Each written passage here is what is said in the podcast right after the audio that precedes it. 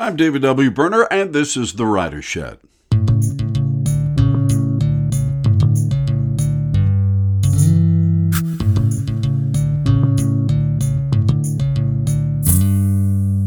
Hello, everybody. We are back to the School of Joyful Writing, Part 4. This is the final episode of this four part series on the Writer Shed podcast. Thanks for joining us as always here. We really appreciate that. And we love talking about writing and the creative process. And uh, this fourth segment of the School of Joyful Writing is really about how to find the practice, how to do it every day. You know, I sound like a yoga teacher when I talk like this, right? I, you know, finding the practice and the meditative process of creative work. Well, it is a practice and it is a routine and it is a discipline. Are all those things, uh, many words you can call it.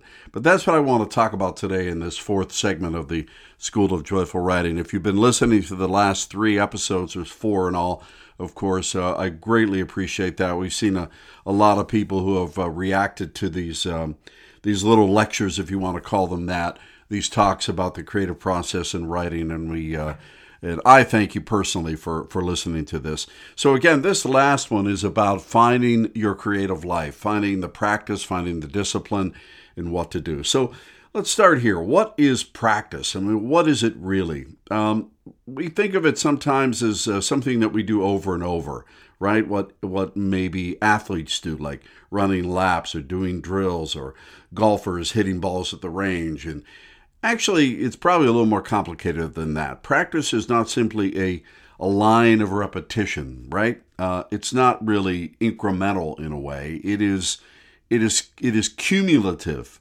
more so. Some people say practice equals knowledge times repetition. So what you're doing is you're gaining knowledge and then you're repeating that as a practice. So without learning, practice is kind of mindless. You know, you start your journey of mastering some skill, but you have to add to that skill as you go along. And I think the creative process is very much like that. You know, when we're we're beginning to uh, you know paint or do something like that, we don't we don't start out painting uh, something that Van Gogh would have painted, right? We we start small and we learn the techniques and we gain from that and we go on and on. And that really is really the practice of uh, any creative process, and certainly the practice for writing, um, little by little. That's not to say that you're doing exercises all the time. I'm not a really big fan of exercises in writing, other than to sort of open up the mind. I think if you're going to do your work, just just start your work, uh, and if it's at the lower level of your ability, then that's fine. You'll gain from that as you move along, but you have to add to it each time. You have to move something forward. So that's really what we're talking about here in this final episode of the School of Joyful Writing is about the practice and how to find that place in your world. So, first of all, I think you have to think about, well, second of all, really, if I'm going in the linear fashion here, um, you have to think about what influences your writing, what influences your creative process. So, let me give you a, a little story here. Um, I'm, I'm, I've been enamored with Dylan Thomas's Boathouse in Wales, where he did a lot of his writing. A few years ago, when I was sort of dreaming of creating my own writing space, this shed I'm in right now came from really what Dylan Thomas had in Laugharne, in Wales. It was always on my mind. In many ways, I modeled this writing shed on the property that Thomas had in Wales. It's a it has white walls. The window is uh, over the desk. Uh, I tried to create a bit of a beautiful space and I, I modeled it a little after the boathouse. Now, that boathouse is sort of a museum of a kind now, and it's somewhat staged a bit because people want to see what it might have looked like when Dylan Thomas was there. But it is, um, my understanding, it was left pretty much the way he left it. So there is a bit of a authenticity there to Thomas's Laugharne boathouse. So not too long ago, I was reading a, a book called Dylan Thomas and the Writing Shed. And when I closed the book, I took a break from it and I looked at the cover and I noticed something there. There's a photo of a traveling replica shed of Dylan Thomas's, and his tweed coat is draped over the chair. Now, I also have a wonderful watercolor that my wife uh, bought for me a few years ago up here in the shed on the wall, and it shows his desk and his chair. But that particular uh, particular uh, jacket of his, that coat is not on that chair in the watercolor. But if you look at photographs online uh, from the actual boathouse, you'll see that that uh, coat hung over the chair. And when I saw it, I, I really kind of smiled because years ago I took several photos of my shed, this place where I'm speaking from right now, for a piece that I was writing uh, for the uh, online site Medium about developing the shed. And one of them uh, showed the photo of my coat hung over the chair, my coat draped over the chair, just like Dylan's coat. Now, this was not a conscious act. I did not deliberately do that. It kind of came from somewhere else, somewhere in the deep recesses of my mind. The creative process is, you know, one of nuance, really. Many times our inspirations and our influences are not big, hard knocks on the head, but they arrive as sort of whispers, you know, when you're not paying attention. They kind of sneak through our dreams. They tiptoe and hide in the shadows. They're tiny. They are small. They come in muted colors. The creative mind holds onto images we have filed away, onto words and sounds, and also holds onto the, the subtleties in the creative process. That coat on the back of the chair is such a simple thing, but it also shows me what influences me, what gives me wonder in this process. And I want you to think about that. Maybe not as specifically as a coat on a chair, but when you read a book or you look at a painting or you read a poem, what in that, what in that thing sends your heart aflutter? What what gives you wonder? That is part of what you need to understand is giving you the impetus to move forward with your creative process. There's something in there. You don't need to overstudy it, but you need to sort of recognize it. And through that, through that sort of understanding of that, I think stories and ideas come to you. They come because you've been influenced by something. There's a there's a wonder uh, uh, that enters the room that sometimes you don't even know. So how do you pay attention to things like that? What do you do um, to sort of change your gaze on the world? Well, there's there's a few things I want you to think about. There are five ways I think you can be a good observer of your world and your creative world and everything else around you, and how to turn that into what you see and experience. How to turn what you see and experience uh, in everyday life into some strong creative work, maybe writing. Right. So the first thing is to turn outward. Consider your external life. It's easy to go inward and consider what you feel on your in your own head and your heart and find inspiration there, but our interior lives, of course, are unquestionably interesting, but looking out to others is the key to finding more stories. To talk to that neighbor you have not said much to lately, or call a friend you haven't talked to in a long time, and then allow their worlds to come into yours. So, looking outward, sort of turning outward, is a, is a good process. Slow down. That's another thing. It is infinitely more difficult to see what is all around us when we are in a big hurry, right? Certainly the world is always pushing us, but truly observe, to truly observe with clear eyes, you have to step off that moving train for a while. You take a, a moment in time, make a point to take it slow, to like take a leisurely walk, to sit on a bench in a park, to take your time. This third thing, um, you've certainly heard about it before. It's been said a lot, and you read about it a lot when you look at you know best practices for the creative process. But this one is is really something I believe in. It's called keep a notebook. Uh, you've heard that before. How many times have you heard it? Uh, many times, probably. It is important to offer it again, though, because the writer's notebook, that is where all your observations go. You need to write this stuff down what you see, what you witness, what you watch, what you feel, what you think in detail. If the autumn trees are red, what color red? You know, what kind of bird is that in your tree? Not just the sound of it or the that there's a bird there, but maybe what kind of bird? Uh, what do those leaves smell like? You know, write it all down. Use your senses to guide those notes in that notebook. And when it comes time to write, you know, refer to the notes. Look at your journal. Uh, they're like little diamonds out there.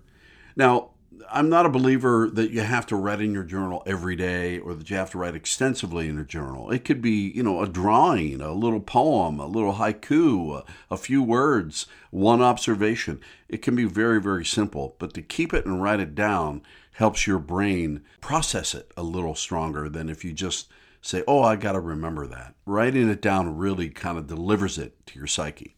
Another another process is to pay attention to the world, and what I mean by that is pay attention to the news, pay attention to what's going on, read the paper, you know, look online, um, you know, pay attention to your hometown, listen to the radio, uh, talk shows and interview programs. There are an infinite number of stories out there, podcasts, all kinds of things. I once read in the news about a strange and highly intricate diamond robbery, and I used some of that in details for a story that I did, that I wrote about. Um, so pay attention to the world. There is a, an enormous amount of material out there uh, that's in the real world. You don't have to make it up, uh, but you can take from it and you can use it. And the last thing on this list of observation is to listen. I can't stress this enough. None of us listen as we should. Um, truly good listeners are uh, a few and far between. The best way to learn how to do this is to uh, is to stop thinking about what you are going to do or say next. Stop your mind. Stop thinking about yourself just for a little while. You know, think about the conversations you're hearing in a coffee shop or in a grocery store or on the commuter train. Or, you know, I once used this prompt for a student uh, in a writing class take the elevator and keep riding it until you hear a conversation take place in that elevator, either a full one or a part one, maybe even a one sided phone call. You know, listen and you will hear. Hearing will spark an idea for you.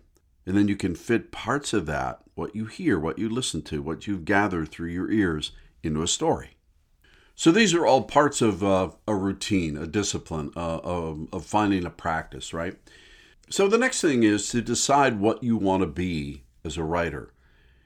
How, how do you want to fit that into your world? You know, do you want to publish 10 books? Do you want to write little essays for you know, a small literary magazine or your local newspaper or some online blog? I mean, what is it that you really hope to do? You don't have to have that goal solidified, but you should start to think about it. So, how do you do that? How do, how do you figure that out? Number one, decide early on what it is that's important to you. Do you want to write or do you want to publish? If your biggest goal is to get a book out into the, into the world, then um, consider trends in consumerism. Think about what people are already reaching for. If vampires are a big deal, then write about vampires. You get the idea, right? But if it's the writing that most interests you, then write the book that you want to read. Forget about the trends. The second choice, however, means that you're going to have to be patient. You're going to have to scratch and crawl your way through the publishing world to find the best home for your work. If you're ready for it, then take your time and keep plugging away. There are hundreds of stories of people who pitch their books to dozens and dozens of publishers with continuous rejections for years and years and years. And then one day, someone said yes. I've had that experience. I've just had a book, um, a novella that I wrote several years ago that I couldn't find a place for because nobody takes novellas. And I finally found Outpost 19 in San Francisco, that publisher decided to do an initiative on short novels. Well, there you go. there, I found my home. Uh, they like the book, and uh, you know it's going to be out very soon, called The Islander. So, it, it, and I wrote that book well, years ago. Couldn't find a home. The second thing is understand marketing. Now, I know this is not about the the beautiful part of the creative process, but you really have to understand marketing out there these days. It's not the fun part of being an author. You certainly have to read and you have to pay attention to this um, either way, though. The reality is that most publishers are going to do minimal marketing for your book or your work. They're just not. Uh, unless you're with one of the big five, which is now probably the big four these days. So do one of two things hire a professional, learn a lot about social media marketing that actually works. I know that sounds not sexy, but it's very, very true. Much of what is marketed now in terms of publishing is done through social media. And it's not just about tweeting your book. That really means nothing. There's a real strategy, and the people who know how to do this know how to do it well.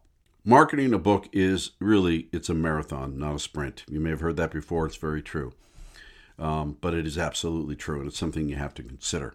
So you're going to self-publish, or you're going to look for a publisher. Well, there's there's merit to self-publishing. But you must hire a good editor, you hire a good book designer, you hire a good printer, you hire a good marketer. It costs money to self publish. Plus, don't plan on making it back. If you do, it'll be a big surprise. Good for you, but don't expect it. The biggest mistake self publishers make is to forget that their book is competing with the big boys and the big girls. And your story, your editing, your interior design, your cover, they all have to be as good or better than most of what's already out there. Look at the covers of your favorite books in your genre and emulate that style and approach, and then find something about your book that will make it stand out. There are an awful lot of badly designed books out there, poorly edited books out there. I know of one self published book that had 14 exclamation marks in the first two paragraphs. That's not a good thing. I guarantee you this was never edited by a professional editor or any editor at all. So you need to do your work. Now, if you've decided that, you know, you'd love to be published, we'd all like to share our work, right? But if you just want to make sure that you write and you get joy from that writing, right? That's really what these podcasts are all about. Then I'm going to give you one piece of advice about that. Don't start out writing for money. Don't do it.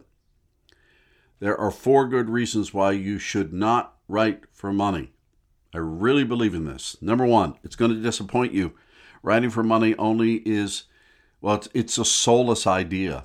It's it's not where the art is, and you will you will lose that wonder that you had about writing if you're if you're always pushing to find the next sale. Number two, it throws off all your artistic balance. Art comes from the heart first. Yes, it can come from the head too, but if one cannot feel the beating, then it was never art in the first place. Number three, it compromises your priorities if you're writing for money. Why is it that you started writing in the first place? Well, your love of words, probably. That was your first love. Don't forget that. And number four, writing for money commercializes the artistic process. One judges a society by how it treats its poorists and its artists. This treatment is the measure of a culture, and it should be the measure of your discipline. Now, if none of that convinces you, and I sound like some altruistic crazy person, this is a quote from Ray Bradbury, one of the greatest writers of all time certainly short story writers.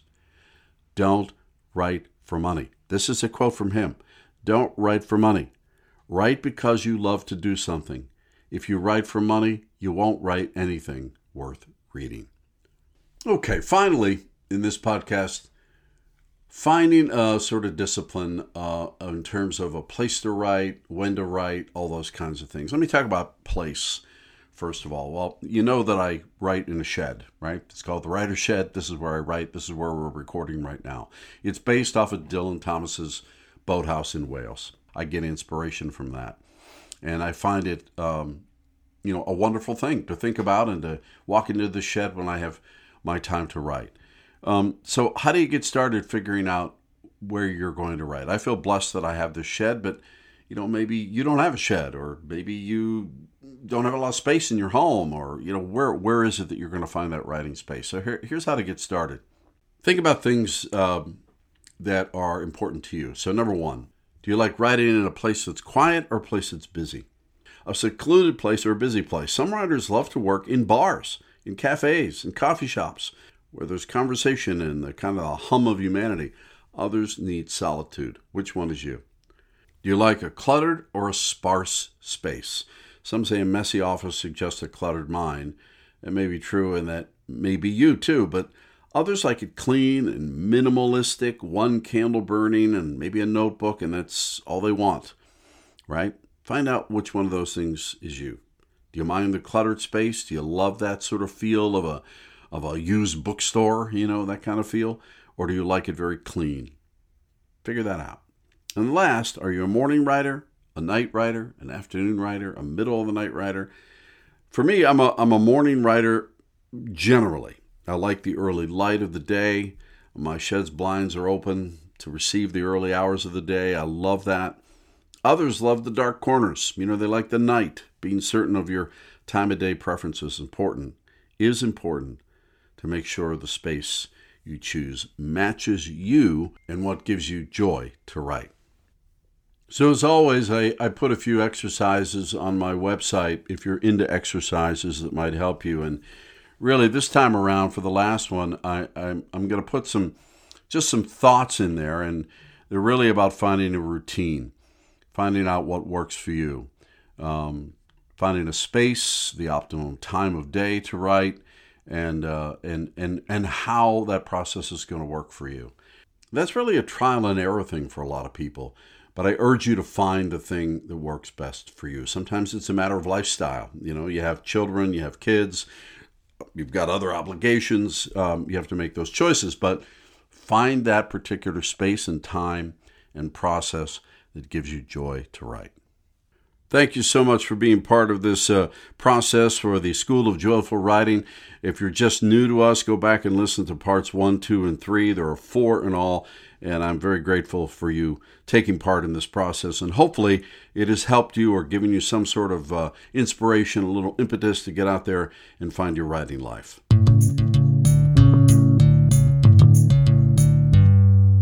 I'm David W. Berner. The Writer Shed podcast, always produced right here in the shed. You can find out more about the Writer Shed at Writer Shed on Medium. You could also sign up for our newsletter there and find us at Writer Shed Press on Twitter. And of course, at David W. Berner on Twitter and Instagram. The Writer Shed is available wherever you get your podcasts. Thanks for listening.